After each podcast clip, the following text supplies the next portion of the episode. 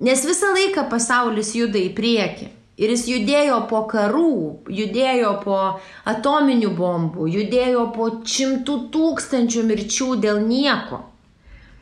Tai, nu, labai noriu tikėti, kad jis judės ir toliau.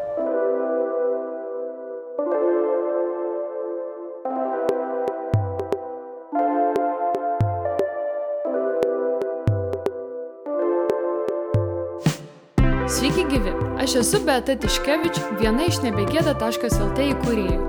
Neseniai perskaičiau Glennon Doyle knygą Untamed, kuri man paliko didelį įspūdį. Ši knyga apima galybę šiuolaikiniams moterims aktualių temų, o ypač drąsą sukti savo gyvenimo vairą prieš kitų lūkesčius ir įnorius, nebijojimą būti nepatogiai. Ši knyga mane taip įkvėpė, kad aš užsimaniau turėti pokalbį apie buvimą moterimi su mane labai įkvepiančia Agne Grigaliūnenė. Agne yra radio laidų vedėja, renginių organizatorė ir neseniai pasirodžiusios knygos Agnės Keto autorė. Su Agne pakalbėjome apie tai, ką reiškia jaustis nepakankamai, apie mokymąsi mylėti save ir apie naujus atradimus. O kalbant apie meilę savo, aš kviečiu užsukti į mūsų parduotuvę nebegėda.lt pasvirasis brūkšnys parduotuvę ir įsigyti seksui su savimi labai galingą įrankį - vibratorių. Ir su kodu solo jūs sumokėsite net 10 procentų mažiau. Pasinaudokite šią puikią progą - kodas solo ir turėkite daug labai fainų meilės savo seansų. Na o dabar atėjo metas mūsų pokalbiui. Aš paklausiau Agnes, ką dideli pokyčiai lėkštėje, keto dietos išbandymas, numestas net kelių dešimčių kilogramų svoris atnešė ne tik jos kūnui, bet ir pačiam gyvenimui. Tie pokyčiai visų pirma man suteikia ženkliai daugiau pasitikėjimo, nors visą laiką visiems atrodė, kad man jo toli gražu nestinga. Tai mes visi mokam gyventi su kaukiam, kurios yra daug e, turbūt stipresnės ir žiauresnės negu dabar tos, kurias nešiojame. Ir kai po truputį pradedi galvoti apie tai, kas tau reiškia iš viso būti savim, tas galvojimas man prasidėjo labai nuo paprastų dalykų, bet ne per visai paprastą laiką. Tas galvojimas man prasidėjo artėjant 40-mečio kriziai kur jūs čia galit krizenti ar nekrizenti, mano gilių įsitikinimų jinai yra. Aš negaliu, aišku, galvoti ir į, įlysti į vyro dušę ir į, į vyro, kaip sakyt, batus, bet man atrodo, kad moteris ją išgyvena dar giliau negu vyrai. Nes yra dalykų tokių, kur tau ne tai, kad e, anksčiau kažkas baigėsi. Nu, vieni dalykai fiziškai anksčiau tau baigėsi, tarkim, ten galimybė gimdyti, jeigu tu nori iš viso turėti vaikų ir susilaukti ir taip toliau. Tai tas laikrodis, kuris mums yra skiepėjimas nuo pat vaikystės, kuris yra skiepėjimas baisiausių būdų, kada tau pat ten pabaigti mokyklą, tos galimybės pas moteris tarsi yra šiek tiek uh, bent jau fiziškai jos šiek tiek yra trumpesnės tam tikrose srityse. Bet aš manau, kad ir skaitau ir knygas, ir vidiniai jaučiu, ir manau, kad mesgi sudaryti ir iš kūno, ir iš dušios, ir iš vidaus, ir iš sielos, ir viso kito. Ir man atrodo, tie procesai, kurie vyksta visame kame, nu tai šiuo atveju, jeigu tu klausi apie mano kūno pokyčius, tai jie vyksta ir kituose dalykuose. Nes, e, tarkim, aš su savimi pradėjau įtin dirbti, kai aš nuoširdžiai pagaliau prasikalbėjau, kokia aš savimi išvaizda būčiau patenkinta.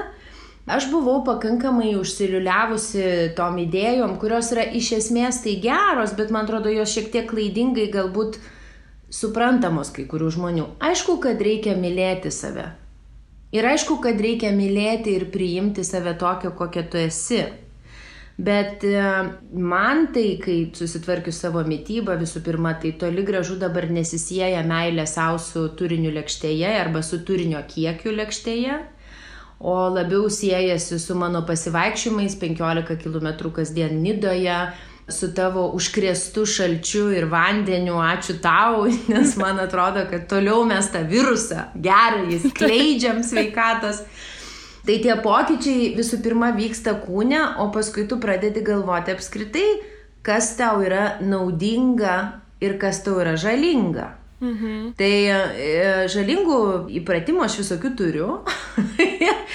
Ai, ir turėsiu, nes truputį esu tokia hedonistė ir mėgstanti ir gerą maistą, ir gerą vyną, ir kartais gerokai visko per daug.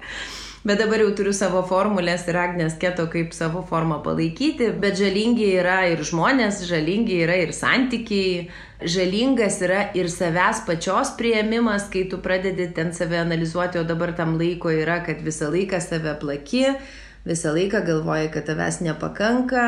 Kuo tarsi kažkoks man tai iš viso atvirkštinis variantas atsitiko, kad atrodo, kad ir karjera, ir ten kažkas padaryta, ir ten knyga išleista ir taip toliau. Ir visą laiką toks lenktyniavimas su savim, tarsi, nu vis to neužtenka, vis manęs per mažai, vis I'm, I'm not enough, vis kažkokie jo. tokie dalykai. Iš tikrųjų, kai jau turi laiko savo ir kai dar turi, gal geras žodis yra drąsos nuoširdžiai su savim pasikalbėti, kas tau patinka, koks tau kūnas tavo patinka, koks patinka bendravimas, koks patinka seksas, koks patinka žmogus, koks patinka maistas, kokia patinka ryte kiaušinienė arba kava yra paprasčiausi dalykai, kurie daro mūsų gyvenimą laimingą. Man atrodo, dabar daug žmonių tai suprato. Tai vad, kai tu nuoširdžiai pradedi galvoti apie tai, tai atsiranda labai stiprus pokytis vidinis ir tas vidinis pokytis yra augantis sveika savivertė. Ir man neįtikėtina pačiai, kad galbūt čia kam nors atrodo, kad nu, tai yra visiška nesąmonė, ką aš kalbu, bet aš tą pati pajutau. Tai buvo kompleksinis ėjimas į visą tą naują save ir apie tai aš kalbuosi su savim, apie tai aš kalbuosi su savo artimais ir mylimais, apie tai aš kalbuosi su savo psichologe, kuri labai džiaugiasi, kad tikrai tie pokyčiai kartu su kažkokiu savęs tokiu ir adekvačiu prieimimu ir su didesniu pasitikėjimu auga tikroji savivertė. Ne kažkoks pasimaivimas, kad aš ten turiu verslą, aš išleidau knygą, aš ten jau jaunystėje išleidau du albumus, arba aš ten N televizijų laidų padariau, ar ten dar. Bet tikroji savivertė, ką reiškia, kad tu pradedi pastebėti dalykus, kurie tave žaloja ir tu jų atsisakai. Tai čia ir su maistu susiję, ir su santykiais, ir su žmonėmis, ir su darbais, kurie tau neįdomus, su bet kuo. Taip gyvenimas tampa ženkliai įdomesnis, jis reikalauja daugiau drąsos, nes tu turi pasakyti tada arba tam žmogui, arba, arba tam darbui, kad pavyzdžiui, ne, man tai yra neįdomu, arba ne, tai man netitinka vertybė, arba ne, šitas prekinis ženklas yra aš nenoriu su juo dirbti, nes pas mus nėra ten bendrų taškų ir taip toliau ir taip toliau. Tai nereiškia, kad tu esi koks nors ten geresnis, bet tai reiškia, kad tu tiesiog žinai, ko tu daugiau nori. Arba tiesiog, kad ne dabar. Tai yra labai e, man bent jau vis dar yra nelengvas žodžio nesakymas. Tikrai ne. Ir mhm. dažnai tenka sakyti tą ne labai dažnai, jeigu tiksliai žinai, kaip nori, kad atrodytų tavo diena, kaip nori, kad atrodytų tavo santykiai, jeigu tu turi savo kažkokį planą, viziją tai savaitėje ar mėnesiui, tai tada labai aišku, kas į tai netelpa. Mhm. Netelpa dalykai ar žmonės, kurie nebūtinai yra blogi, ar ten jų nemėgstu. Taip. Bet tenka Taip. sakyti ne. Ir tas mhm. yra nepatogu. Labai dažnai man tai yra apie buvimą nepatogiai. Aš labai e, noriu dar giliai būti gera mergaitė, nes labai fainai įtikti visiems. Nu, nes nes tada... mes taip auklėtos. Jie mes tada taip, taip šypsosi atgal, taip. fainai ir jiem mhm. taip malonu. O kai pamatau žmogaus e, veidą, kai aš pasakau jam, ne, aš nepatenkinsiu tavo šio poreikio, tai tas veidas tikriausiai primena tėvų veidą, kai jiem prieštaraudavau vaikystėje. O tu turi tą vidinę gerą mergaitę viduj. Ta, kuri nori įtikti, pataikauti, būti gera visiems. Turiu labai, labai gaila. Bet turiu. Šiaip toks paradoksalus dalykas, vėlgi čia kaip kalbant, kad ypatingai dabar yra laiko pamastyti ir man tai patinka, nes mano tie 15 km tas skaičius irgi yra ne šiaip su. Nes pirmus penkis tu kokius eini ir galvoji dar apie milijoną dalykų. Tada antrus kokius penkis eini, jau galvoji apie tai, kas iš tikrųjų tau svarbu. Tai čia būna, va, šituose penkiuose yra pokalbis su vidinė mergaitė, arba ten kažkokiu vidiniu savo vyro berniuku, arba ten kažkokiu, kas tau dabar ten svarbu, arba apie kolegės galvoji, apie santykius darbe, apie kažkokią tai galimybę aukti kaip, kaip lyderiai ir taip toliau ir taip toliau. Treti penki kilometrai yra tylos Tai va tas būna pats smagiausias dalykas. Dabar kalbant apie tą vidinę mergaitę, man tai yra itin geras klausimas ir aktualus dėl to, kad aš labai jaučiu, kiek mes esam visko primokytos vaikystėje ir tą jaučiu būtent dabar. Nes kai tu pradedi jausti savo stuburą, savo kūną, čia vėlgi labai viskas yra tampriai susiję, kai tu pradedi maitintis taip, kad tau nebepučia pilvo, arba ten tu nepirsteli, kai kai, kai suvalgai kažko nelabai maloniai ir iš viso tai dinksta, ar ne, arba kai tu turi energijos, lygiai taip pat tu nori, kad ir siela tavo nepirsteltų ir tai būtų visą laiką laiminga. Ir dušia, ir vidinis pasaulis. Tai ta vidinė mergaitė trukdo, nes vidinė mergaitė yra visko primokyta, vidinė mergaitė turi būti susitvarkiusi, vidinė mergaitė turi būti graži. Tas grožis yra kažkoks toks iškreiptas visuomenės, nes tarsi toks turi. Aš nieko prieš nesu iš tikrųjų už kūno higieną, už gražią išvaizdą, už stilingą moterį, nieko prieš. Tik tai man atrodo, kad visą laiką mes susidurėm su kažkokiais kraštitinumais. Arba ta moteris turi būti susitvarkiusi, kuri prisiauginusi plaukus, nagus, neturi nei vienos raukšlės, e, tobulos figūros, nuolatos kvepianti, prisidažiusi lūpas, pasipuošusi ir su aukštakulniais maždaug šiukšlės neša. Arba yra kitas būdas, kai ten koks nors, nežinau, garsus žmogus per apdovanojimus su treningais jį priima, žinai, tarsi parodydamas savo pozą. Visa tai yra man ir viena, ir kita poza. Man atrodo, yra per vidurį. Šiandien, pavyzdžiui, po beveik mėnesio 24-7 treningų aš pasipošiau ir taip tokiu nidišku, dryžuotų marinistiniu vaizdu, už manęs yra nidos stogai Ir aš laukiau šito pokalbio ir pagalvojau, nieko čia blogo yra ir pasidažyti, ir pasipuošti, nes aš kalbėsiu su savo draugė ir mus žiūrės. Tai greičiausiai yra toks pavojus, ne? Tai toks man su savim darbas yra normalus. O kai vidinė mergaitė tau sako, nepasakyk ne, Pavyzdžiui, būk visą laiką mandagi ir patilėk su savo nuomonė. Vidinė mergaitė visą laiką turi savo vietą. Žinai, kaip sako mūsų dažnai visuomeniai, kad, nu, va, ta moteris tai faina, ta faina, jinai tokia visą laiką savo vietoj. Tai man norisi, nu, tada visą laiką paklausti ir aš vis dar tokia emocionali šitoje vietoje esu, nes tokia esu vis tiek kovotoja už moterų teisės visuomeniai, kuriuom aš labai tikiu ir tikiu jų protais ir tikiu jų energiją ir galų gale tikiu kitokiu jų, jų mąstymu. Aš nesakau, kad vyrai masto geriau, o moteris blogiau arba kažkaip. Tai kai man pasako, kad moteris yra savoje vietoje, tai aš niekaip nesuprantu ir kartais per emocionaliai įsiterpiu, kad kas čia būda kažkokia, kodėl man kažkas turi rodyti mano vietą. Aš pati esu savo vietoje, kaip aš ją nusprendžiu. O ne kažkas pasakys, ar aš savo vietoje, ar aš ne savo vietoje. Ar aš ten per daug nuomonę reiškiu, ar aš per aštrėje reiškiu, ar ten, nežinau, ar aš per garsiai juokiuosi, ar per daug sauliaidžiu išgerti vyno bare. Fuck it. Ta, nu, jeigu noriu, tą ir darau.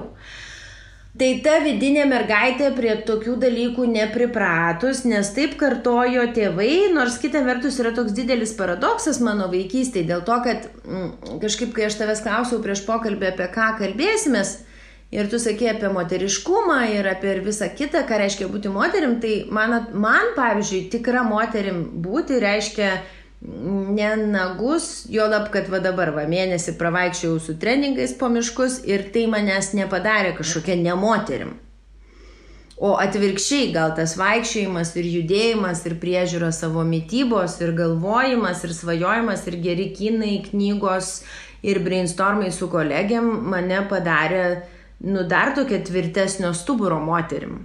Tai kaip mes ir neturėtumėm tarsi sieti visai to su išvaizda, Nors yra dalykai, kuriuo mano galva ir giliu įsitikinimu gali moteris, na ir tuo šiek tiek taip moteriškai, fainai, skaniai nesinaudojant pažaisti. Nu mesgi ir puoštis drąsiau galim, nes vyrų nesupranta, jeigu jie nori nešioti sijonus ir ten ir, ir kažką, nors aš viską suprantu ir man yra nesvarbu, man atrodo, kūnas ir, ir visa tai yra tavo saviraiška ir tai yra tavo kūnas, tu darai ką nori. Ir tai, tai tinka ir vyram, ir moterim, ar ne?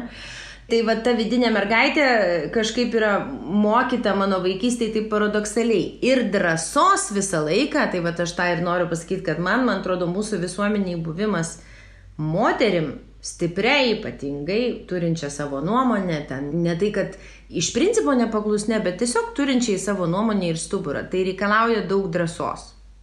Užtat man turbūt vienas mylimiausių meno kūrinių pasaulio moterų tema yra Fearless Girl New York'e, kur aš prie jo praktiškai vos neapsiešarojau ir galvojau, kaip man svarbu, kad mano dukrai parodyti pavyzdį, kad jai nereikia nieko bijoti ir mums puikiai tarp kitko sekasi. Tai va tas klausimas apie vidinę mergaitę, tai aišku, aš ją turiu. Labai svarbu ją pripažinti, niekur jos nemesti, nes taip jau mes užaugom ir nieko tu nepadarysi, bet man atrodo svarbu yra su ją pasitarti, kaip čia dabar bus ir pasijuokti kažkaip priemant, nes atmetimo reakcijos, nu, tu, tu tada pati save atmeti, tu atmeti pačią dalį savęs. Tai geriau jau tą auklėjimą, jis teisingas ar neteisingas, tegu sprendžia istorija ir ten likimai mūsų, bet e, geriau jau yra priimti ir galvoti apie tai, ką tu man, mano atveju, pavyzdžiui, aš dažnai labai galvoju, ką aš savo dukrai noriu pasakyti. Ir tą dukroms ir vaikams šiaip galima pradėti sakyti labai, labai anksti. Nu, pavyzdžiui, aš kai sekdavau pasaką Joniai apie raudonkepuraitę ir vilką, aš keičiau ją. Aš labai dažnai neskaitau pasakos, o pati kuriu. Ir labai dažnai jas sąmoningai perkuriu, nes man nepatinka šiaip jų nu, istorijų vedimas apie princesės, princus ten ir taip toliau. Tai aš dažnai jai kurdavau ir dažnai prikurdavau visokiausių situacijų, kur raudonkė puraitė susidraugauja su vilku ir jie ten tūsina miške kartu. ir padaro daug visokiausių linksmų dalykų, nesužeidžia močiutės, randa ten kaip kas prasimaitinti ir visi būna laimingi ir ten kažkokie.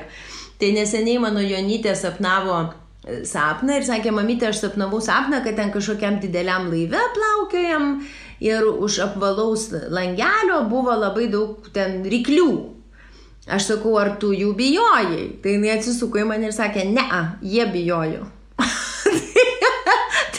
Super. Aš nežinau, ar čia reikia vieni kitų bijot, bet man patinka jos jau iš esmės mąstymas, kuris turbūt, kad bent jau šiek tiek yra įtakotas ir mano tokio parodymo, kad nereikia bijoti, reikia būti drąsiai, reikia būti atvirai ir, ir reikia save reikšti, jeigu tau reikia, ten kaip ir vakar savo socialiniai medijoje įdėjau žinutę, kad kailinės šlepetės, tigrinės, pėtkelnės ir blizgantis švarkelis ir jai to reikia, nu tai tegu jai to reikia. Tai ir geriau tegu jai to reikia penkių metų, negu to reikės 35. tai, geriau jinai dabar tegu eksperimentuoja. Kad ir 35, man atrodo, irgi, kad mes Lietuvoje labai, labai anksti santuriomis tampame toks e, nekrentantis į akis stilius, būtinai, kad dėrėtų viskas, e, nu nes neduok dievė nedėrės. E, tokios norim būti labai skoningos ir, nu, nu žodžiu, savo mm. vietoje. O dar, kai tau rašiau, apie ką mes kalbėsim, tai rašiau, ką reiškia būti dukra. Tai šiek tiek vat palėtėm tą temą ir man atrodo, kad šita tema yra labai svarbi, nes kartais mūsų mamų ar tėvų vizija mums kokios mes turėtumėm ar turėjome būti, visiškai yra priešinga mūsų vizijai, mūsų laimės vizijai. Ir tai irgi, man atrodo, kad labai sunku būti nepatogiom, ne tai, kad nepažįstamiem žmonėm, bet kaip sunku būti nepatogiom savo tėvams.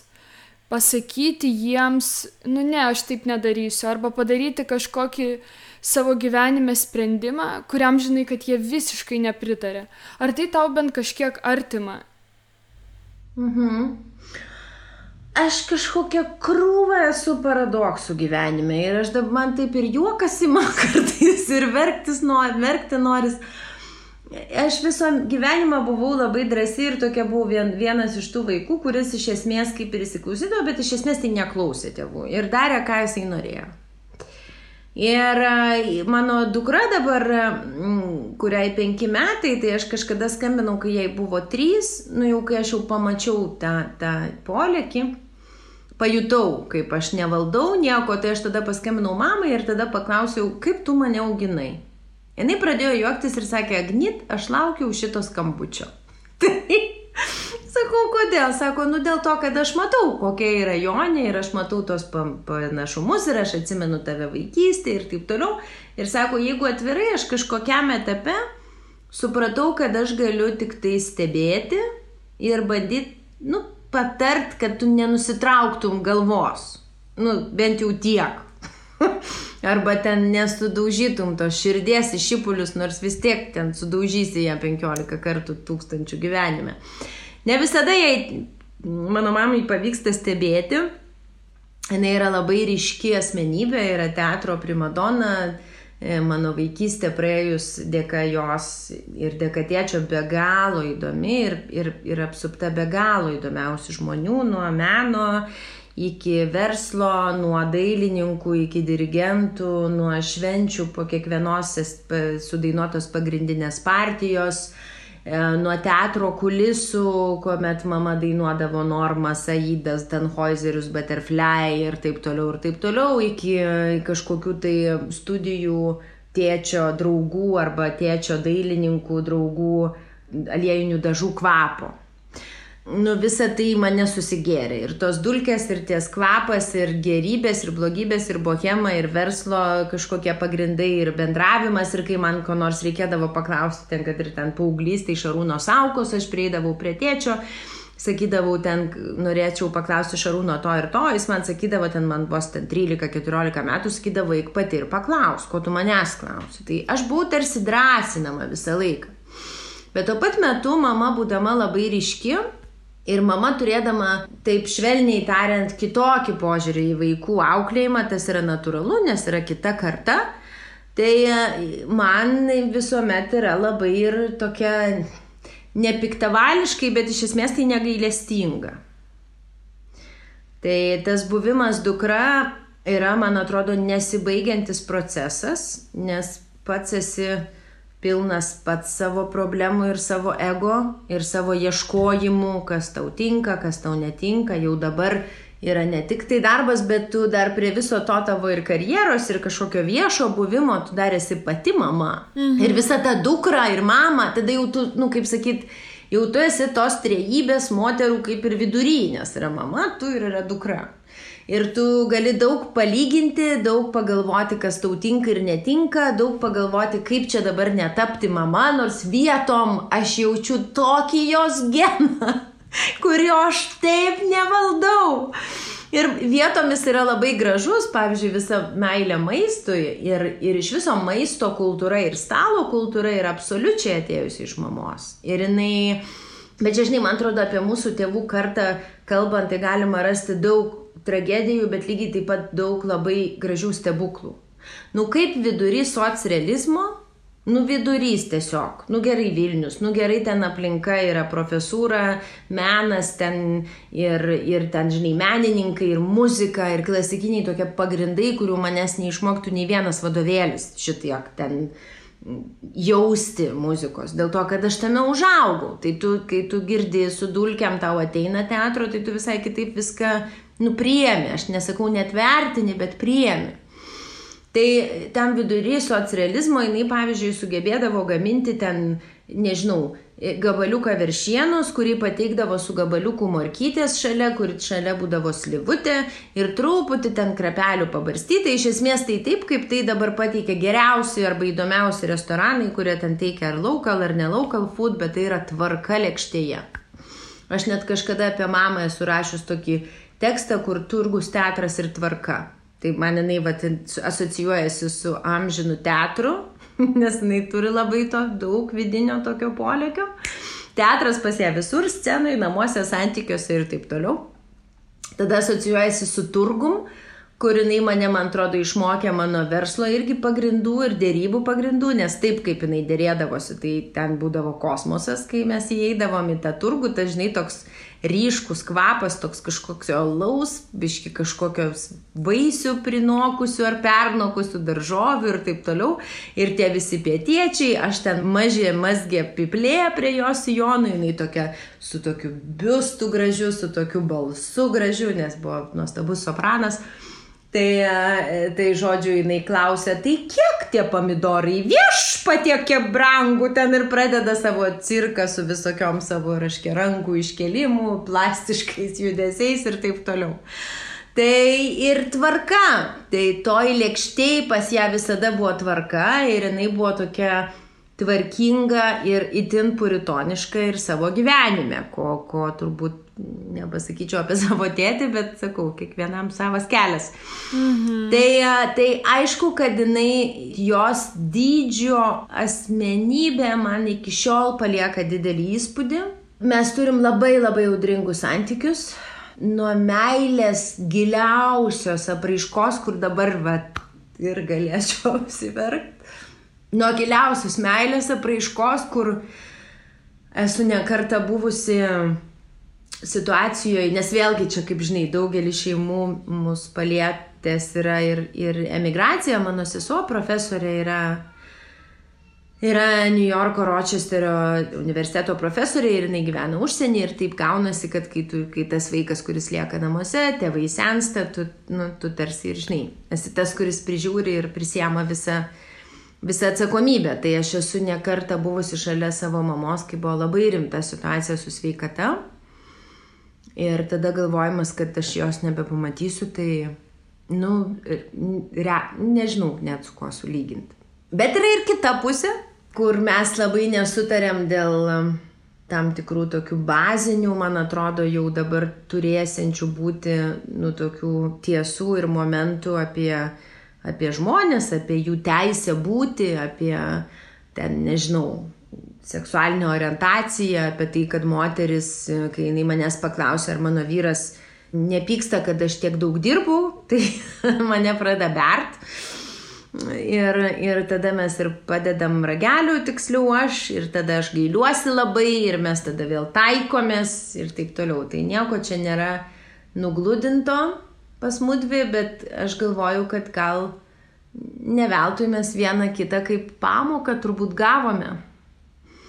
Ir aš jau matau augančias pamokas, ką aš turėsiu gauti su Jonytė.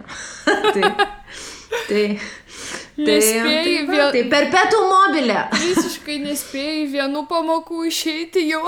Taip, o čia jau kitos ant tavęs. O dar kažkaip, kai pagalvoju, taigi dar yra šalia partneris kur ten yra ten. pamokos, tada darbas yra kitos pamokos, tada yra vidinis darbas kažkaip jeigu būni atviras visiem tiem dalykam, tai susidaro labai nemažai to kažkokio darbo, yra ką veikti. Mhm. Dar man e, svarbus yra momentas pakalbėti apie sėkmę. Mes e, vat, su Neringa Rekašiūtė neseniai rašinėjom pokalbį ir mes atradom kad mums trūksta informacijos apie sėkmingas moteris Lietuvoje. Atrodo, nu, tos informacijos nėra labai daug. Nu, turiu minti sėkmingas moteris, nu, kurios kuria savo gyvenimą pagal savo viziją, o ne pagal visuomenės standartą. Ir kurios kuria verslą, nes aš žinau, kad moterim nėra lengva ir versle, ir politikoje, kitose sritise. Ir taip norisi girdėti daugiau, žinai, jų balsų. Ir tada pagalvojau, kad aš ir pati labai dažnai nuvertindavau. Pavyzdžiui, vyras, tarkim, jis gali būti daug mažiau pasiekęs negu kita moteris, bet jis man atrodys sėkmingesnis. Bet moteris, kad mano galvoj man jinai atrodytų, oho, sėkminga, tai jinai ten turi turėti vaikų, savo verslą, ten santoką, būtinai dar turi būti parašius knygų, atrodyti labai gražiai, nu kad tie reikalavimai yra didžiuliai. Ir aš tada pagalvojau, iš kur tai pas mane. Ir aš tada supratau, kad panašiai kažkaip gyvena mūsų visuomenė. Vyrui visai pakanka būti tiesiog krepšininku. Apie moteris krepšininkės mes nelabai ką girdime. Vyrui pakanka būti politiku, moteris, politikė, turi dar kažką, mes turim dar apie ją kažką žinot. Kad jinai bent jau ten turi šeimą dar kažkokią, dar jinai ten daro gerus dalykus visuomeniai. Nu, tada mes dar pagalvosim, kad, nu, gal jinai ir gali būti toj politikoje. Tai aš noriu tavęs paklausti, ar tu laikai save sėkminga? Ir koks tavo santykis su savo sėkme? Ar tu sugebi pasidžiaugti savo sėkmėm, pasiekimais? Pasakyti, kad va čia tai aš padariau, va čia aš pasiekiau, jėga, Aš nežinau, iš vienos pusės man skamba tas klausimas sudėtingas, o iš kitos pusės labai paprastas. Mhm. Tu dabar, kai kalbėjai, nežinau, ar čia sąmoningai ar nesąmoningai, bet, žodžiu, kaip tu ten sakai, moteris turi turėti savo verslą, vaikų, santoką, parašiusi knygą. Taip. nu, dėl atrodymo nežinau, bet principė tai yra mano apibrėžimas. Nu, tiesa, knyga receptų. Bet tu tikrai parašyta. atitinki. Bet vis tiek, jo, tai supranti, kas yra, nu, va, žiūrėk, dabar šast korona pasaulį. Ir mano verslas, kurį aš nuoširdžiai kūriau kartu su komanda, kartu su savo mylimą partnerę moterim, kur irgi lygiai taip pat pradžioj, kai mes kūrėmės, buvo krūvos gazdinimų, kad jums nieko nepavyks, tada, kad dvi bobos būtinai susipyks, čia aš utriruoju, bet nu taip kad moteris negali, žinai, dirbti ir taip toliau. Aš kartais į jūs žiūriu su tavo partneriu ir galvoju, kad kažkokį mes turim tokį, nu, panašų vaibą, man atrodo, su mano partnerė Vita atrodo ta sėkmė 15 metų eita, amžinai ne, savęs neįvertini, amžinai. Tu padarai didžiausią renginį su didžiausiu turiniu, kurį tu specialiai sukūri kuriame dirba ten šimtai žmonių, kuriuos tu įdarbini ir moki jiems algą ten tuo konkrečiu momentu, kažkurį tai laiko tarpą ir taip toliau esi sąžiningas prieš juos, visuomet esi atviras idėjoms ir galvojimams, sugebi atsiprašyti žmonių, kai tu esi neteisus ir taip toliau, nes visa tai yra svarbu, kaip tu kuri tą santykių su žmonėm, darbinį, nedarbinį ir taip toliau. Ir visą laiką yra tarsi never enough. Aš nežinau kaip kitiem, man taip yra. Bet dabar, dabar aš suradau pagrindinę rakštį. kas ir kodėl man taip atrodo, kad aš esu never enough. Ir jinai man atėjo natūraliai, atėjo per mano krizę, tokia artėjant 40-mečiui, kuri lėmė ir mano išvaizdos pokyčius, kuri lėmė ir mano labai šeimoje bendravimo pokyčius, nes aš ją išgyvenau ir su savo vyru ir kuri labai reikalavo daug ir ašarų, daug juoko, daug pokalbių, daug nemigo naktų, daug nueitų kilometrų, daug vandenų nuo kovo mėnesių, daug ten jinai visko pareikalavo. Bet esminis dalykas, ką aš pastebėjau, kodėl aš turiu tą jausmą ir kodėl aš turiu tą tarsi primenančią tatuiruotę Aminaf. Čia yra mano didysis atradimas, su kuriuo man dabar ženkliai pasidarė lengviau gyventi. Man visą laiką gyvenime, turbūt aš taip išmokus nuo vaikystės, aš nežinau, ar čia yra mano įgimta ar įgyta savybė, nežinau, bet žinau, kad tokia yra. Man reikia pritarimo. Ir dar žinai, man yra ypatingai šitoje vietoje sunku dėl to, kad aš visą laiką apsupta esu žiauriai kietų žmonių. Nu, pradedant nuo to, kad ten tau šeimos narys yra džiazų, kuri yra ten tavo vaiko krikštamotė ir baigiant visų verslų, kuriem, su kuriais aš dirbu ir partneriauju, kurie ten uždirba ir daro gerus darbus ir, ir ten, žinai, ten apyvartas didžiausias turi ir sugeba paremti ten ir aukoti ir ten taip toliau ir taip toliau. Ir kažkaip aš pradėjau nuoširdžiai save pagauti, kad man visą laiką reikia tų visų žmonių pritarimo. O dažnai jo labai nėra, nes dalį jiems reikia mano pritarimo, nes mes nepasišnekam. Nes visiems, čia toks jausmas, kad tu visą laiką stengiasi darai ir visa kita, bet vis tiek tau jo reikia, nes tai yra labai žmogiška. Bet kitas dalykas yra, kad yra labai svarbu, man atrodo, tai yra labai žmogiška pagirti ir pasakyti ir pastebėti. Ir aš stengiuosi ypatingai savo artimiem žmonėm tą padaryti.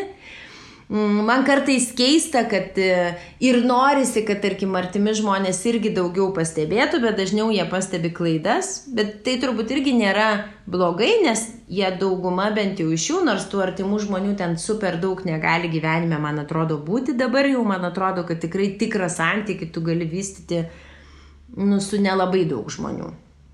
Tu gali turėti labai fainų pažįstamų, bendraminčių, ten žmonių. Su gerovu. Smagu. Su gerovu gali turėti. Tikrai, jau, jau jų tai tikrai gali turėti. Lengvas surasti.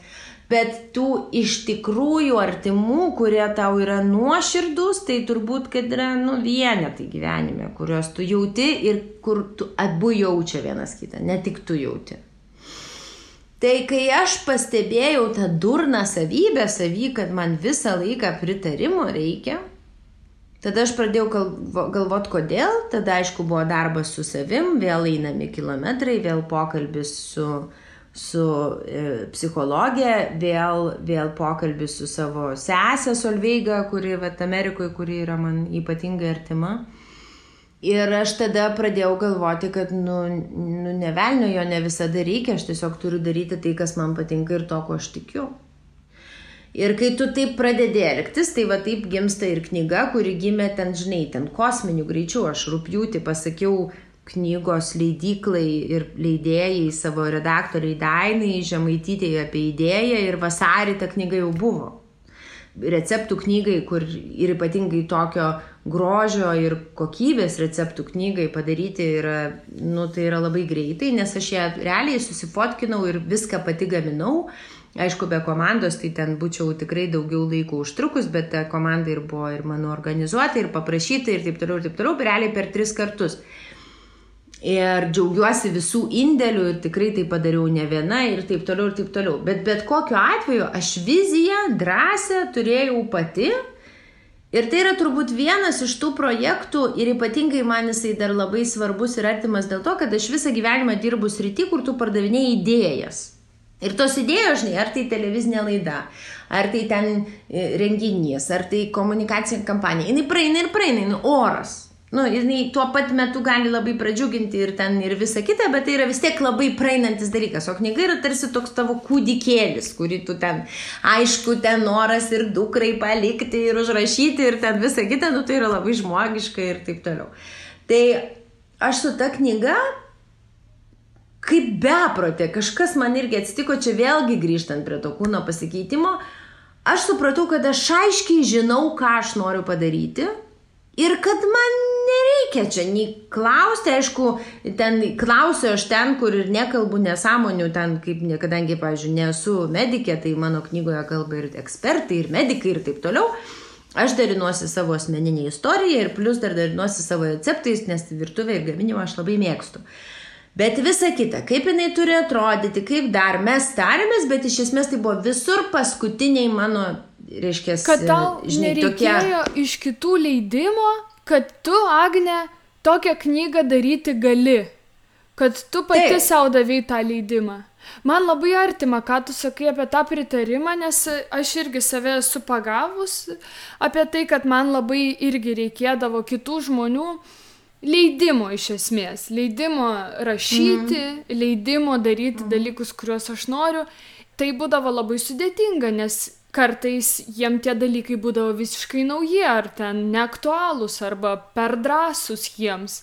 Ir mhm. jie kažkaip atitinkamai ir sureaguodavo. Ir esu taip ne vieną savo idėją pražudžius, nes ne, mhm. nesulaukiau. Nes ne, ne, jo, nepajutai to tarsi, kad daryk, nes tai yra gerai. Taip. Ir, ir kažkaip irgi tą pričiupau ir aš pradėjau mažiau ieškoti to leidimo ir pritarimo. Aš mhm. pagalvojau, kad aš nebijosiu susilaukti geriau kritikos ar padaryti klaidas.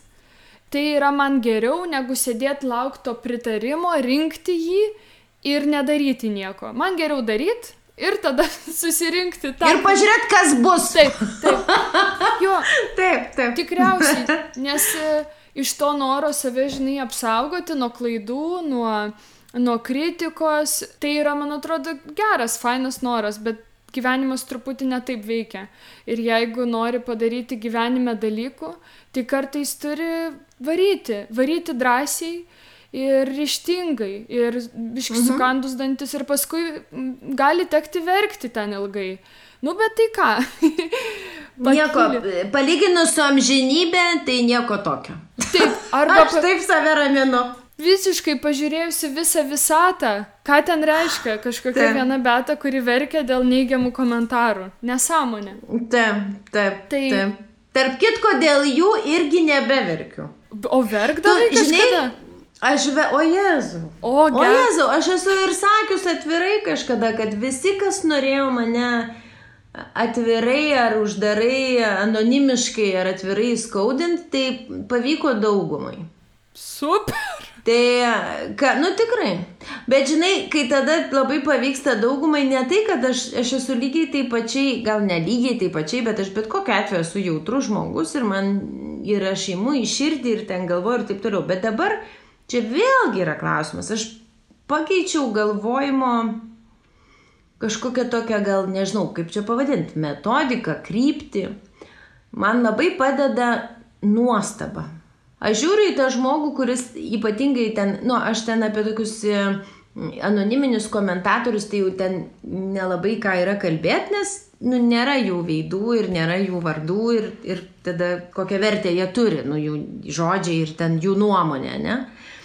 O kai yra, pavyzdžiui, va, ten lygiai taip pat aš dabar sulaukiu visokio ten, nu, daugumoje tai šiaip labai mano ten, pavyzdžiui, socialinės medijos sėkėjai yra labai faini tokie ir ganėtinai aktyvūs, bet ne per aktyvūs ir, ir jie pasidalina ir ten kažkokiais tokiais grįžtamasis ryšys pas mus yra ten ir apie knygą, ir apie renginius ir taip toliau, ir taip toliau. Tai faina yra padaryti gerą darbą, kokybišką darbą, kuris ne vienai tau reikalingas ir tavo komandai, ne? Bet irgi atsiranda ir heito, tokio, tokio kažkokio tokio labai, nu net nemoku pasakyti, aš jį žiūriu ir žinai, vad, kur man padeda viduj, vidinis tokia nuostata dabar, tai man ta nuostata padeda tokia, kad aš žiūriu į tą žmogų su išpūstom tokiom vaikiškom akim, nu va tos galbūt mažos mergaitės, bet tokia gerąją to žodžio prasme. Ir aš į jį žiūriu ir galvoju, nu kodėl tas žmogus, nu kas jam yra blogai, kad jis, pavyzdžiui, dabar atėjo ant sienos žmogaus, kurio jis net nepažįsta, turi kažkokį savo įsivaizdavimą apie mane ir jis tai turi norą ir polėkį ar ten nežinau ką mane užgauliot. Tai aš pakeičiau galvojimo mąstymą ne tai, kad su manim kažkas yra blogai. Aš klausiu taikiai, nes aš niekada nesiveliu dėka savo psichologės, dėka savo vyro ir dabar jau dėka savęs pačios, aš nesiveliu sąmoningai su tai žmonėm į jokią diskusiją. Nu labai reikia daug padaryti, kad aš kažkaip sureaguočiau. Nes aš manau, kad aš nenoriu, kad tepliotųsi į mane tie žmonės savo kažkokiu pykčiu ir purbu, nes man patinka gyvenimas, kur yra šviesos daugiau. Tai aš žiūriu į tos žmonės, kurie įžeidinė ir galvoju, nu kodėl jie taip daro, nu kas jų tiek nemylėjo, arba kodėl jie neturi tiek dėmesio, kad jie taip jį bando pritraukti prie savęs. Nes, nu ypatingai tie profiliai, kur ne, ne ten, žinai, nagai nagučiai, bet ten Kristina Laukaitinė, nu ar kažkas, ne, tegu neišsižeidžia Kristina Laukaitinė, nes čia vardą ir pavardę sugalvoju. Tai jeigu yra tikras profilis su tikra nuotrauka ir taip toliau, ir va ta Kristina ar ten tas X ten tadas tadaitis nori ten, reiškia, tave įskaudinti. Ir kai tu tai pradedi su nuostaba žiūrėti ir pakeiti tą trajektoriją ne į tai, kad kas su savim blogai, bet kas su tuo žmogum, kas jį nuskriaudė taip, kad jis taip nori skriaust kitą. Tada labai viskas pagerėja, tada nebe, nebeverki dėl komentarų. Mhm. Šitas dalykas man irgi labai padėjo. Dar man padėjo suvokimas teritorijų toks pasiskirstimas, kad vat, aš esu savo teritorijoje ir tas žmogus, kuris bando su savo kažkokiu komentaru arba tokia vat įžvalga, vat, kur jisai permato mane. Mhm. Ir Taip. įgelti. Ir jis, reiškia, lenda į tą mano teritoriją. Ir aš galiu rinktis, kad ne, aš žinok nepriimu, žinok, vat tu vat visus tos supuvusius apelsinus, kuriuos atsinešiai, tu pasimk savo ir neškis atgal, nežinau, gal rasi geresnę vietą, juos pasidėt. Mm. Ir dar tas fainas momentas, aš anksčiau matai, galvodavau, kad mane permato žmonės. Jie kažkaip Lygiai taip pat ir aš taip galvodavau. kad jie protingesni ir jie, vat, nu, Taip. iš šalies, vat, jie matosi, vat, tai Kristinai ar tam Tadui, kad mm. jie manęs niekad gyvenime nėra sutikę, matė gal vieną interviu ir tai pusę tik tais, ir perskaitė mm. vieną antraštę ir, vat, ir jie va žino, nu, jie gali pasakyti. Ir aš pagalvojau, kad mm, aš nesuteiksiu jokiam žmogui savo gyvenime šitos teisės. Manęs mano artimieji net nepermato, nes mm. psichologai net neleidžia savo žarstytis kažkokiam tokiam, žinai, Man atrodo, kad... Aš jau tas... žinau. Jo, aš jau žinau, taip, nesakyk. Taip, taip. Net jie žvelgia tyrinėjančių žvilgsnių, klausiamai, mm. prisipažįsta klydę. Tai ką jau kalbėt apie tos žmonės, kurie mūsų visiškai nepažįsta. Ir aš supratau, kad mm. tai ne mane jie permato, o jie tikriausiai save permato. Kad jie su savim ten ir ginčiasi. Ir tiesiog mano nuotrauka ar kažkoks dalykas jiem vat iššaukė kažkokią va tą dovaną, kurią nori man atiduoti, su kuria jiem per sunku išbūti. Bet dėja, aš negaliu jos paimti, jiem tenka patiem tenai su tą dovaną ir sėdėti. Ir labai gaila. Pakuot ją. pakuot, pakuot valgyti. vartoti. Neštis Taip. per gyvenimą. Bet jeigu būčiau anksčiau kažkaip tą suvokus, tai būčiau irgi daug laiko sutaupius tiek daug visko būčiau sutaupius. Ir kartais... Bet žinok, žinai, aš tave galiu paguosti, atsiprašau, kad pertraukiau, mm -hmm. aš šiek tiek vyresnė už tave, tai matai, aš tai suvokiau tik dabar. tai tu vis tiek labai anksti suvokiai. Man, man atrodo, kad per vėlai, nes bus kokia nors 20 metė, kuri jau dabar suvokia. Ir man, žinai, kartais aš pagalvojau, pasidaro labai liūdna už tą betą, kurią apkarpiau dėl kokios nors Kristinos komentaro arba nežinau, mm. koks nors įtakingesnis žmogus pasireiškia ir aš pagalvoju, okei, okay, vat, vat šita vat mano dalis, eisi sandėlį, aš jos niekada neberodysiu niekam, arba vat šitą emociją ar tekstas, vat, vat yra šūdas, aš daugiau niekada taip neberašysiu. Ir kiek um, savo dalių išmečiau šiukšliadežę, vien dėl to, kad kažkam žinai, nepatiko.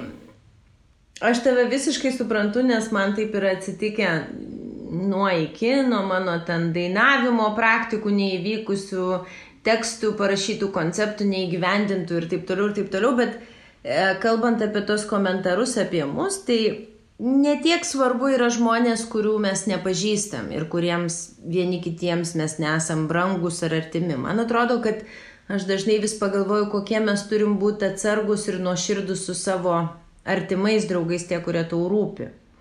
Aš nežinau, kaip tau, nu man pavyzdžiui yra tokie draugai tarsi artimiausi susidėlioja ir aš nenorėčiau jau labai keisti sudėties. Augu ir mokausi ir galvoju, kiek reikia būti tolerantiškam kitam, nes mes visi turim savo didžiulių grožių ir minusų ir pliusų ir labai žavingų dalykų ir taip toliau. Ir aš, pavyzdžiui, galvodama apie savo labai artimas sielas ir draugus ir, ir tokius šeimos narius, aš visą laiką dabar stengiuosi eiti per pozityvą. Man ne visada gaunasi, bet aš stengiuosi. Man atrodo, kad artimi žmonės turi būti labai atsargus vieni su kitais, nes mane, pavyzdžiui, dar iki šiol labai veikia mano artimų žmonių, tie, tų, kurių mane pažįsta, kurie mato įvairiose situacijose ir tokiuose blizgančiose ir visai neblizgančiose ir taip toliau. Tai man yra tikrai iki šiol labai svarbi jų tokia ir, ir žodis panaudotas, ir, ir tokia emocija išreikšta ir taip toliau. Ir aš kartais galvoju, kad ar tie mano draugai, kurie man, pavyzdžiui, kartais ir pasako visai tokių kritikų, ar jie jaučia, kad aš jiems niekada praktiškai nesakau. Nu, aš nežinau, ką jie turėtų padaryti, kad aš pasakyčiau tą kritiką. Nes aš vieną dalyką esu vidiniai supratus, kad tikrai, kodėl tu, kaip tu sakai, kodėl mes kai kurias savo dalis, kurios mums reikia išbūti su klaidom ir neklaidom, kodėl mes jas turim išmesti, nes kažkam nepatinka. Nu taigi turim tai padaryti ir pada daromgi savo, su savo kūnu, savo sielą, savo ten emocijom ir taip toliau ir taip toliau. Nebent aš esu pasakiusi kažkokių tokių įžvalgų, mm, savo artimiem žmonėm, kurie man rūpi, tai sveikatos prasme, kad galbūt jam reiktų ten daugiau pajudėti, galbūt reiktų mažiau ten cukraus ir taip toliau. Tie pokalbiai yra be galo jautrus, bet aš, pavyzdžiui, pati, kadangi tų pokalbių esu turėjus, ta kita Agnė jų turėjus, tai aš dabar jaučiu jų naudą. Bet aišku, praeina laikas, kol tu tam žmogui padėkoji, kuris tau sakė. Praeina jo, kol gali išgirsti, priimti. Jo, Taip. su tais artimais žmonėm man irgi yra, kad aš labai jautriai, tai, tai net nereikia kritikos. intonacija arba... Taip, emocija. Sakiau idėją, žiūrėjau kitą pusę. Jau man tai gali Mhm. kažką reikšti. Aš esu labai jautri ir irgi labai kruopščiai renkuosi žmonės, kuriuos įsileidžiu į savo širdį, nes, e, nu jau nebegaliu, jau jinai buvo labai daug kartų kažkaip sudaužyta, man atrodo, liko labai mažas limitas tų kartų. Ir kažkaip taip saugau. Tai, žinai, nuo tų žmonių nuėjus, aš norėčiau prieiti irgi labai artima čia tema. Kai ateina idėja kažkokia į galvą, aš visų pirma, nu labai bijau to savo artimo rato reakcijų. Mhm. Nes dažniausiai man ateina į galvą idėja, kuri pakeis mane, kuri mane ištrauks į visiškai kitą gyvenimą kuri yra kitokia, jinai yra tos naujos betos, kurios nei vienas dar nepažįsta, kurios aš nepažįstu. Ir aš taip su tam tikrom savo idėjom, pavyzdžiui, kai susidomėjau feminizmu ir pradėjau daryti socialinius projektus, aš labai daug draugų netekau. Nu, draugų, kur man atrodė tuo metu, kad draugai. Mm. Nes jie nesuprato, jie pradėjo sakyti, ką tu čia tos bobiškus dalykus darai, čia kažkokios nesąmonės, va tokie visokie dvėjojimai prasidėjo. Ir man būdavo labai labai skaudu ir man būdavo taip skaudu, kad pradėjau jų vengti ir jie manęs pradėjo vengti, nes kažkaip nebenorėjo susipažinti su manim iš naujo ir pasirinko prisigalvot kažkokių dalykų apie mane.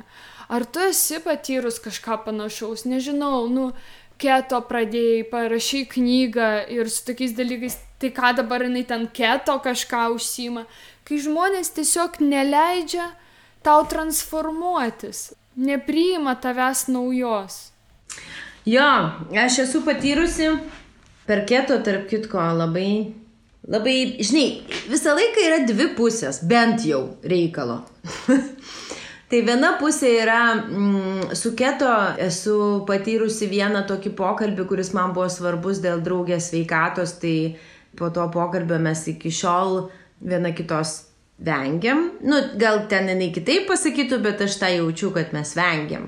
Tada yra draugų, kurie po mano transformacijos kūno, kurios tu tarsi ir nu, nelabai neigt gali, nes nu, išvaizda jinai pasikeitė. Tu gali ten fotografuotis kiek tu nori, gražiausiais kampais, ką mes ten ir ten ne visi gal, bet aš tai, pavyzdžiui, noriu ten dailesnių tų nuotraukų ir padarau ten tam socialiniai medijoje. Bet yra telikas, yra dalykai, kur tave mato ir tu nelabai gali nuslėpti, žinai, kad ar tu ten meluoji ar nemeluoji apie save, ne? Bet yra tokių draugų, kurie sugeba dar ir kažkokius labai negražius gandus vedžioti apie tave. Tai, bet tie tai nedraugai, nu, tam prasme, tais tai kaip, žinai, jau dabar tai kaip vanduo nuo žasies nubėgo ir taip toliau. Dažniausiai šiaip tai daro labai labai stambus, itin stambus ir tiesiog savo sveikatą labai labai primiršę ir meilę savo primiršę žmonės. Tai va čia aš vėl įjungiu mažą vaiką ir vis galvoju, kad Jėzus tu Marija, kad būtų geriau tik tai ir kad tas žmogus savęs nepamirštų ir prisimintų ir kol jam ten ar 30 ar 35 susisgriptų, nes kuo daugiau bus metų, tuo sunkiau tą judesi bus padaryti. Tai tos transformacijos be jokios abejonės, jos yra sudėtingos, bet tada aš galvoju ir apie save, ar man jos lengvos, kai kitas žmogus daro. Tai jas priimti ir suprasti, bet taip žinai, be vertinimo, ar čia tau patinka ar nepatinka, nes po velnių tai yra ne tavo reikalas, tai yra žmogaus poreikis ir jeigu jis eina nuoširdus, natūralus ir su geru kažkokiu iš to rezultatu, nu tai kodėl tu negali pažiaug, pasidžiaugti, ar tu ten tau patinka ar nepatinka, nu ne, ne mūsų čia reikalas. Tai aš taip stengiuosi galvoti ir tada per visus šitus tokias mėsmalės vidinės savo, kaip aš jau nekartą čia pokalbį minėjau apie 40-mečio krizę, apie kūno pokyčio reikalus, apie vidinius pokalbius su savim, su savo sutoktiniu, bandymą rasti laimę, kurios galbūt net nėra ir jinai yra tokiuose mažose akimirkose, iš kurių gal ir susideda tavo visas gyvenimas iš kažkokių gražių patirčių. Tarp kitko, per tas transformacijas ir savęs atradimą ar neatradimą, aš supratau, koks mano vyras yra nuoširdžiai tolerantiškas. Neapsimestinai, bet nuoširdžiai. Ir kaip jisai ne tai, kad mane priima, bet kaip jisai priima iš vis visą aplinką mūsų, kur mes esam labai iš skirtingų dviejų pasaulių. Jis yra corporate finance, aš esu kūryba. Jis toks normalus. Bohema. Yra. Nu, žinai, aš dažnai sakau visiems, kad aš papasakosiu visiems, koks tu esi iš tikrųjų, o jis tada šypsos ir sako, nieks nepatikės. tai jisai, jisai toks, jisai visoks yra, kaip ir mes visi visokie. Aš irgi būnu kartais labai normali, bet tada man pasidaro labai greit nuobodu ir viskas. Ir tada, žinai, aš pradėjau pastebėti, kaip jis ne tai, kad mane priema, bet kaip jis iš viso visus priema. Nes iš to, iš kur jis užaugęs, iš to, kuris mokėsi, ten, žinai, iš to savo gyvenimo, ten, tarkim, kokiam Londone, kur yra konservatyvi visuomenė, geras universitetas, tra ta ta ta ta ta. ta Ta prasme, aš kurį laiką galvau, kad jis gal taip apsimetinėja, kad jis tos žmonės tokius nuleidžia jam būti tokiem, kokie jie yra. Ir kai mes pradėdavom kartais ginčytis namuose ir aš jam sakydavau, ten tas ne tą pasakė, tas ten kažkaip kažką padarė, ten ir taip toliau, ir taip toliau. Ir jisai vis sako, nu Agne, nu čiagi jisai, nu arba Agne, čiagi jinai, tik ne visą laiką tokia buvo, ko tu čia dabar, ko tu nervuojas dėl to? Ir aš kažkaip tada buvo toks gražus momentas, kai tu pradedi iš partnerio savo mokytis, kad tikrai gal čia aš tokia, nu, kodėl aš čia turiu dabar nervuotis dėl to, kaip jie elgesi, jis ar jie elgesi. Tai vad, kai pats susiduri su tuo, kad su tavo transformacija nesusitaiko žmonės, kai kurie, pavyzdžiui, nesusitaiko, nesusitaiko, o po to pasidžiaugia, tada pradedi galvoti, kiek tu pats susitaikai su kitų transformacijom ir kiek tu pats esi labai svarbu, kad be jokio savo vertinimo, savo kažkokios kritikos priimti, kodėl tas žmogus, pavyzdžiui, staiga pradėjo kaip beprotis ten bėgti. Kodėl, kaip beprotis jau vėl vertinimas, nu kodėl jis tiek daug bėga, ne? Kodėl kitas pradėjo ten ieškoti kažkokių ten kvepavimo pratimų? Kodėl ten trečias medituoja, ketvirtas viską metė ir ten nebevalgo, nebegeria, neberūko, nebe nieko, taip taip toliau. Ir aš, kaip pavyzdžiui, pati dabar patyriau ir tą su keto, ir, ir su kitais tokiais vidiniais dalykais, aš dabar kuo toliau, tuo daugiau suprantu. Todėl, kad jam to reikia ir todėl, kad ne tavo reikalas tai yra. Čia paprastas geras. atsakymas. Tai man labai patinka, kaip tu apverti šitą, kad erzina, kai kiti nepriima ten mano transformacijų, bet aš pati kartais pagalvoju, Taip. kad kito žmogaus artimo transformacija yra mano reikalas. Ir aš lyg va čia biški priveršiu. Nu, kad, kad čia per daug nereikia. Čia kažkaip aš pasuksiu, aš sukontroliuosiu. Tai čia toks, nu, labai bjauri savybė kažkaip brautis į kito žmogaus teritoriją ir į jo gyvenimą ir galvot, kad aš savo protu viską galiu suprasti. Kad, geriau žinau. Jo. Dar blogiau. Mes galvom, kad mes geriau žinom. Dar blogiau, mes galvom, kad mes suprantam, ką tas žmogus jaučia. Kad Aha, ka, iš vis, kad, ai, žinau, man irgi tai buvo. Pff, šitas nepadės. Nu, va, visi va, tie dalykai te, tokie. Te. Man atrodo, čia senienos bendravimo ir aš po truputį stengiuosi nuo jų valytis, bet man pačiai irgi yra nelengva.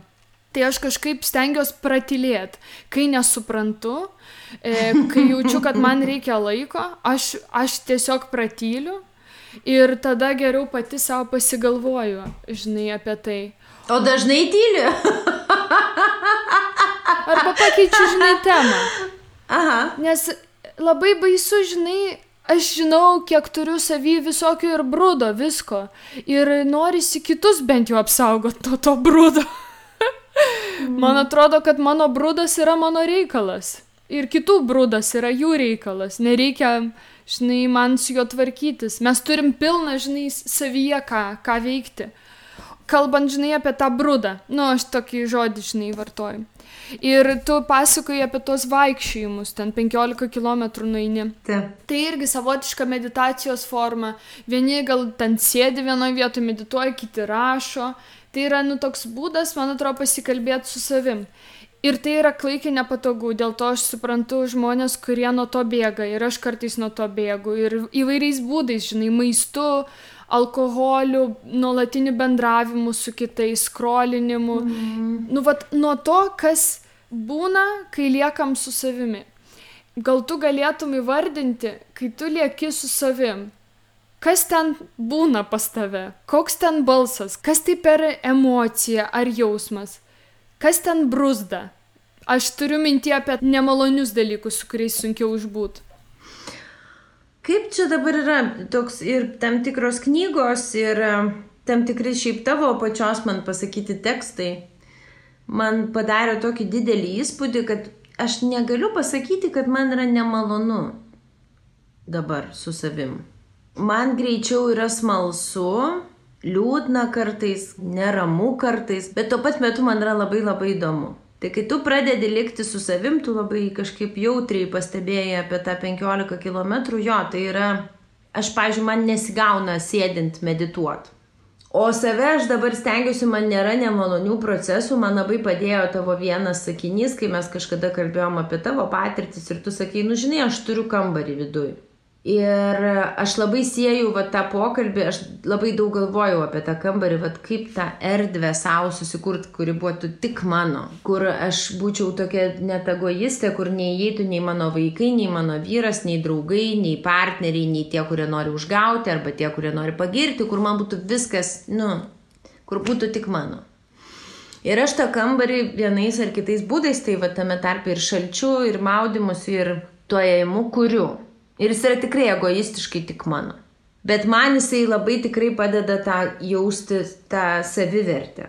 Lygiai taip pat jisai man padeda jausti, kur aš negerai elgiuosi. Su savim, su kitu, kur nemandagėsiu, kur turiu atsiprašyti, nes tas kambarys kažkaip privalo būti švarus. Ir sakau, aš negalėčiau pasakyti, kad man yra nemalonu, aš stengiuosi save priimti tokia, kokia aš esu. Aš labai dar dirbu ties to, kad aš nesigailėčiau dalykų. Nes nuo didžiųjų filosofų iki religijų, iki ten mąstytojų senų ar naujų laikų, Ekart Tolį, kurį mes abi dvi turbūt žinom, tai sako, kad praeities nėra. Ir iš tikrųjų jos nėragi. Praėjo ir praėjo. Tai užtat man vis mažiau nemalonu, o labiau man yra įdomu, kaip dabar aš gyvenu. O kadangi dabar yra tokio daug vidinio kažkokio atsirandančio balanso, tai yra labai smagu. Tarp kitko turėjau vieną pokalbį apie ėjimą ir aš paskui pastebėjau, kad man lygiai tas pats vyksta, kai aš labai ilgai einu ir kai sugebu nutildyti triukšmą galvoj, atsirasti savo tam baltam kambarį, arba rožiniam kartais. Taip man patinka rožinės spalva. Švelni. ir man dėl to negėda. Tai miške dažniausiai, kai tu nurimsti, šalia tavęs atsiranda gyvūnas. Ir tai yra, nu, tai prasme, man pasakė vienas čia vietinis nidiškis, labai smagus žmogus, kūrybinis ir labai toks arti gamtos ir labai mylintis kažkokį tokį buvimą. Ir jisai sako, tu pastebėk, sako, jeigu tu ilgai vaikštai, o sako, tu ilgai vaikštai, nes bent porą valandų gerų eini, Tu pastebėk, kai tu nustosi galvoti apie visokias nesąmonės, tai pasirodys gyvūnas šalia. Ir žinok, tikrai. Arba briedis, arba stirnos, arba lapė, arba voverė, arba dar kažkas. Ir aš labai labai jais džiaugiuosi ir žiūriu, kad jie į tave tarsi žiūri, kad tarsi savas tu būtum jiem. Nu toks be triukšmo. Tai tas yra man nuostabu, jeigu kas mus girdi ir mūsų klauso, aš labai nuoširdžiai siūlau pabandyti ilgai pavaikščioti miškais, nes man atrodo, tas ilgai pavaikščiojimas gamtoje ir miškais yra, pradeda jo toks gėris jaustis po, po tam tikro laiko, kai tai tampa įpročiu. Aš užtat dabar, va, yra mano trečia savaitė, kai vaikštau daug ir aš noriu, kaip ten sako, tas banalus ar nebanalus, teisingas ar neteisingas posakis, kad po 21 dienos tai tampa įpročiu, tai aš labai noriu, kad tai taptų įpročiu. Iš tikrųjų, jau kūno prasme ir psichologinė prasme aš jaučiu, kad aš atsikėlus, pirma mano mintis yra, kad aš noriu to savo rytinio pasivaikščiojimo ilgo su šiaurinėmis lasdomis, greito tempo ar negreito tempo, čia irgi vėlgi aš nesikankinu, aš noriu, kad tai būtų man malonu, kas irgi turbūt yra prieš mažos mergaitės prigimti, nes reikia dirbti, žinai, visą laiką, reikia ten dirbti visą laiką. Tai čia aš nedirbu, aš čia jaučiu begalinį malonumą ir lepinu taip save tikruoju dėmesiu savo. Man patinka uh, man įdomu su savim būti ir man da, šiaip tai egoistiškai tikiuosi, kad tai neišauks į kažkokį narcisizmą. Tai egoistiškai įdomu, kas su manim toliau darysis. Nes procesai, kai tokie savistabos prasideda, tai man atrodo, čia yra ir apie samoningesnio gyvenimo link pradžia, žinai, tai yra labai įdomu, kas su tavim toliau bus, nes tu pradedi matyti, kaip tu pradedi vertis. Nu, visų pirma, tai tu pamatai dalykus, man atrodo taip, kurių tu nebegalėt matyti. Nu, pavyzdžiui, su, pradedi suprasti, kad viskas vyksta laiku gamtoj. Nes, pavyzdžiui, nu, tas supratimas atėjo dėl to, kad aš per pirmą kartą per 15 metų pamačiau pavasarį, nes paprastai tai būdavo pakeli per darbus ir per vaikus ir per viską galvą į viršų ir jau yra žalia. Jau ten vos nenužydį kaštonai. Tai dabar aš pamačiau procesą, kaip tai vyksta. Tai visko buvo per tos vaikščiojimus ir, ir pumpurus bučiavau, ir verkiau prie medžio, ir apsikabinau juos Nes kai įvyksta tokie procesai kaip, kaip korona ir kai tave izoliuoja nuo tavo ten kažkokio gyvenimo prasmingo ar neprasmingo dalim, nuo tavo artimo, nuo tavo ten šeimos ir artimų draugų, tai labai pervertini daug dalykų. Tai ir gamta tau tampa tarsi tokiais tikrais namais, kur tu ramybę gali rasti. Nu bent jau man taip atsitiko. Tai tie žerai dėka tavęs ir paskui miškai Tas pumpuras, kurį pamačiau sodyboje, besikraunanti mane mintim per tą vaikščiojimą nunešė iki Amazonės miškų, kurie mums leidžia kvepuoti. Daug geriau ir aš pradėjau verkti, kad kiek ta gamta visų, nu, kiek mumis pasirūpina ir kiek mes ją esam pamiršę. Tai tas taptelėjimas jis be galo sudėtingas. Sudėtingi procesai yra nuo ekonominių iki socialinių saugumo ir daug praradimų ir nu, gyvybės prarastos, daug, daug labai prarasta. Bet e, nudėkit mane, bet aš nenustosiu kartot, kad mes daug ir atrandam. Taip. Ir yra... daug pasidovanojam dalykų, kaip tai sudėtingai beskambėtų, bet man atrodo, kad žemėje reikėjo staptelt. Aš irgi taip galvoju. Ir aš manau, kad kažkaip ant, ant manęs kai kurie žmonės ten pyksta socialiniuose tinkluose. Ir ant manęs pyksta. Kad aš Taip. labai džiaugiuosi čia viskuo. Taip. Ir, ir ant manęs pyksta ir man labai artimi net žmonės pasakė, kaip tu gali vadinti šitą virusą dovanomis, kai tiek skausmo. Tai, žinai, aišku, kad mes niekada gyvenime visiškai empatiški negalim būti nu, kaip sakoma, svetimo skausmo nebūna. Jo iš tikrųjų turbūt yra mažai svetimo. Bet kai tu žiūri į visus procesus, be abejonės, tu ne tai, kad nesupranti, tai aišku, tai yra praradimai, bet pasaulis kiekvieną dieną praranda. Taip. Tai aš visuomet renkuosi tą kelią, kaip žiūrėti, kas iš to gali išaukti naujo, šviežio, gero ir gero ir mum, ir gamtai, ir artimui, ir taip toliau. O aukos arba mirtis arba prarasti darbai arba prarastos karjeros. Aš pati, man, pat, man pačios įmonė ant plauko yra. Bet vietoj to, kad aš pergyvenčiau dėl to ten kaip išprotėjusi, aš labiau galvoju apie tai, kad stengiuosi galvoti apie tai, kokias mums su komanda tai perspektyvas gali atnešti. Nes visą laiką pasaulis juda į priekį. Ir jis judėjo po karų, judėjo po atominių bombų, judėjo po šimtų tūkstančių mirčių dėl nieko. Tai, nu, labai noriu tikėti, kad jis judės ir toliau. Aš manau, kad jisai judės ir kažkaip Aš irgi, man, pavyzdžiui, daug daugiau skausmo atneša tai, kai aš priešinu situacijai. Mm. Aš besipriešindama nepakeisiu situacijos. Ir kartais reikia priimti tai, kas yra stipriau už mus. Ir pasiduoti tam. Ir mhm. pagalvoti, -hmm. okei, okay, aha, negaliu to ir to negaliu daryti, ir tą praradau, ir to nėra, aha. O kas vis dar yra, ką aš vis dar galiu daryti? Ir man -hmm tai sukėlė labai daug džiaugsmo ir labai daug kažkaip atradimų atradau per šį laiką. Sunku gal kai kuriems žmonėms suvokti, kad dovanos gali būti ir skaudžios. Ir skaudžios.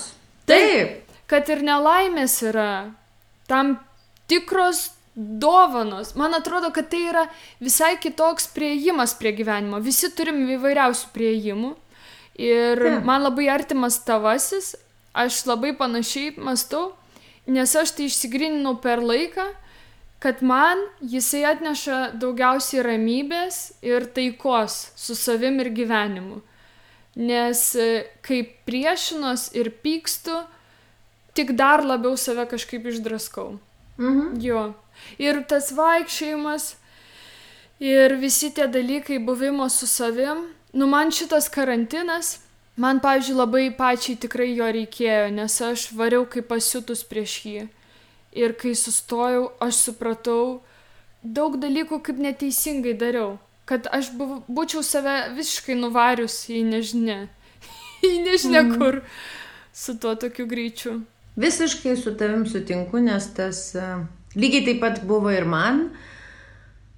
Ir aš manau, kad dar šitas karantinas man tokį davė ir supratimą, kas man yra, nežinau apie tą laimę, taip aš atsargiai kalbu, nes nei viena diena yra, viena akimirka, kita diena nėra, labai priklausomai nuo tavo būsenos, vidinės, išorinės, dar tas toks nu, toks nuolatinis tokį balansas, aš tai tikrai jo esu nepasiekus ir aš dar labai mokausi ir save pažinti, ir savo reakcijas, ir kitus priimti tokius, kokie jie yra, o ne keisti, neaiškinti, nežinoti geriau ten ir taip toliau, ir taip toliau. Tada aišku daug nerimo ir nežinomybės, daug pergyveno dėl tėvų, dėl ten savo sesers, dėl, nu visko, ar ne? Bet man šitas, visas šitas laikas kažkaip aš nebesugebėjau pabėgti nuo savęs Ir va čia yra labai stipri to dalis, dėl to, kad aš žinau, kad po šito, kaip tai be pasibaigtų, aš turėsiu jėgų. Aš šiandien su vienu klientu išnekėjau, mes kaip tik tokius darom skambučius, kaip jie gyvena, kokie planai, kai čia atlaisvins tą renginių režimą, galbūt čia pagalvokim tą penktą dešimtą, tiesiog nu, žmogiškai pasikalbėti su žmonėmis ir pajusti, žinai, nuotaikas, ne? Nu ir ten, reiškia, vienas klientas sako, mes tikrai dabar renginių tų nedarysim, kurį laiką, nes ten dėl vienos kitos priežasties ir aš tada pajokauju, sakau, nu jo, tai nepadėsi man išgyventi. ir jisai patilėjo ir sako, žinai, Agne, su tavo tokia filosofinė pozicija sveika, tai tu ar su vienu projektu, ar su kitu tu išgyvensi. tai sako, viskas bus gerai. Ir aš taip įsiklausiau ir galvoju tikrai, kad faina yra nu, nepasiduoti tai panikai ir skirti šitą laiką gražiausiam procesam su savim ir gražiausiam procesam su tais, kurie tavo namuose. Ir kaip tai be pasibaigtų, nes čia jau ir kitos šalis turi tą patirtį. Jeigu po karantino žmonės skiriasi, tai gal irgi yra gerai, nes jie labai aiškiai pamatė, pavyzdžiui, kad jie negali būti kartu, partneriai verslo nesupranta vienas kito arba ten skirtingų požiūrių, irgi jam nereikia dėl to kankintis ir taip toliau ir taip toliau. Nes man atrodo, va tas atskirimas ir toks, nu, įžeminimas žmonių, jiems atveria labai didelės galimybės ir man atrodo yra galimybė pasinaudoti tom galimybėm ir gyventi toliau kokybiškai ir laimingesnį gyvenimą, nes mes visi tikrai turim teisę būti laimingais. Taip, tas gryninimasis. Ir dar, žinai, aš kažkaip galvoju, kad kaip mes visą laiką žiūrim į netektis kažkokias e, tam tikras su tokia nuostaba. Kaip čia taip įvyko dabar? Išsiskyriau, tarkim, netekau darbo, arba vat čia ištiko tokia krizė pasaulį. Nu, kad mes labai natūraliai priimam gerus dalykus, kaip savaime suprantamus, ir tuo pačiu tada labai keisti reaguojam, kai kažkas nutinka blogo. Bet tai yra dvi monetos pusės, kad jie vieni be kitų neegzistuoja, viskas eina kartu, kad gyvenime yra visos spalvos. Yra žiema ir yra vasara, yra šviesa ir yra šešėlis Ir tie dalykai kažkaip yra, nu, natūralūs, jie eina kartu. Ir tada aš kažkaip visą laiką savo sakau, kad gyvenime mano bus ir būna sunkių dalykų. Bet aš noriu tikėti savo stiprybę, kad aš praeisiu tai, kad aš tai ištversiu. Kaip, nežinau, paskutinį kilometrą bėgant arba paskutinės minutės medituojant kaip lendant į ledinį vandenį, kad aš išbūsiu tame. Ir norisi nesaugot save nuo tų dalykų, jaudintis, kas bus, jeigu tai nutiks, o pasakyti savo, nu bus ir aš būsiu. Mhm. čia gal mažos mergaitės klausimas. Mes esam užaugę, kaip ir mūsų tėvai mus kažkaip augino ir, ir vieni anksčiau tai pajuto, kiti vėliau truputėlį pajuto, kad tas vėlgi grįžtant prie socialinio laikrodžio, kad tu turi baigti mokyklą, paskui tu turi pabaigti mokslus, tada gauti darbą, tada nusipirkti mašiną, būtą, žmoną arba vyrą ir toliau savo laimingai gyventi ir nekeisti profesijos, nes taip yra nesolidu, nes tu turi būti savo srities profesionalas x metų ir net nepažiūrėti per langelį, nes galbūt teisininkui yra įdomiau būti gėlininku. Ir iš viso, kas čia per vyras gėlininkas. Tai mes esam labai to daug pris, prifarširuoti ir labai drąsos reikia, kad taip nemastyti. Nes gali būti ir vienaip, ir kitaip, gali būti trečiaip, ketvirtaip, ir penktaip, ir taip toliau ir dėl to reikia, kaip tu pati sakai, kad tikėti. Ir kitas dalykas yra, kad mūsų kultūra yra, pažiūrėjau, praradimo klausimų, tu pažiūrėk, mirtis, ar ne? Tai kiek šeimų dar vis Lietuvoje labai mažų vaikų neveda į laidotuvės. Aš iš vis nemėgstu ten kažkokių pompastiškų laidotuvių tradicijų, bet man atrodo, man vidiniai, čia yra mano nuomonė, kurią aš teigiu savo vaikam ir aš taip stengiuosi auklėti, kad kai miršta ypatingai artimas žmogus, aš visada vedu mūsų vaikus į, į laidotuvės. Tai tikrai nereiškia, kad jie turi bučiuoti ten lavono rankas ar ten dar kažką, bet jie turi pamatyti baigti. Ar tai jinai yra dėžutė į pelenuose, ar yra kūnas, kaip ten nori tas pats. Na, bašininkas jau kaip ten planavo, žinai, ar neplanavo, kaip jo šeima. Aš manau, kad laidotuvės yra labai gera pamoka žmogui ir jaunam žmogui arba mažam vaikui pamatyti, kad nu viskas turi pabaigą. Ir kad tu prarasi kažkada tą žmogų. Arba tu būsi prarastas ir reikia vertinti tai, ką tu dabar turi. Ne, ne rytoj, ne vakar turėjo, dabar ką tu turi. Tai lygiai taip pat, man atrodo, yra ir su santykiais, ir su darbais, ir taip toliau, ir taip toliau. Kad tas praradimas, jisai ir moko kažko, ir ne kažko, o labiausiai tai jisai moko džiaugtis dabartim. Arba jeigu tu dabartim nepatenkintas, tai ją reikia keisti. Tai va tos yra labai daug mažų mergaičių ypatingai, nes kažkaip vyrų kažkokiu stebuklingu būdu, nežinau, gal dėl to, kad nesu vyras, tai niekada nesidomėjau, bet vyrai mažiau turi tų mažų berniukų paklusnių, negu moteris turi mažų paklusnių mergaičių, apie kurią mes jau nekartą šiandien kalbėjom labai dažnai moteris stengiasi likti tos paklusnios, tada įkrenta į tokią aukos poziciją, nes jos taip augo, nes jos negali perlaužti tradicijų, nes jos taip mastų ir taip toliau. Tai iš to vietoje aš biškiai esu jau dabar savo tiesiog kategoriškesnė, kiti kaip nori su savim taip tegu elgesi, bet aukos pozicija yra labai patogi. Tai vad jeigu mes kalbam apie tikrą tokį norėjimą būti su savim ten harmonijoje didesniai, su kitais taikoj, su savo siekiais ir su pripažinimais ir taip toliau, tai aukos pozicija yra pati nuodingiausia ir baimė yra pati nuodingiausia energija, kuri tik tai gali būti. Net pyktis yra geriau. Nes pyktis tave išneša į kažkokią kitą fazę, kuri dažniausiai paskui finale gerai kažkaip baigėsi. Tai vad baime to praradimo kažkokio kelio, darbo ar dar kažko, man atrodo, yra labai nesveikas savęs tobulėjimo link kontekste. Visiškai pritariu. Visiškai. Man atrodo. Kaip gerai, kad nesipykstam šiandien. Jo. Žinai, gyvenimas aukos pozicijoje yra negyvenimas. Tai yra tiesiog kažkoks tai Aš Kažkokia nežinau. replika gyvenimo kit, kito žmogaus ir kitų įsitikinimų. Buvimas kampe, jo, arba mm. taip ir tripimas tarp durų. Ir labai, mm. labai gaila, pati irgi nemažai pritripiau tam tarp durų. Ir aš. Labai taip, bijojau. Jo. Nu tai gerai, Agne, baigsim jau pokalbį mūsų. Man labai smagu buvo su tam kalbėti, labai to ačiū. Ir, ir ačiū. tau labai ačiū, man labai patiko. Pokalbis. Ir labai ačiū už kantrybę mano internetui. Man šiaip labai tu patinki. Tai. Ir man irgi labai patinki. Dėl to ir tave kviečiu kalbėti, žinai.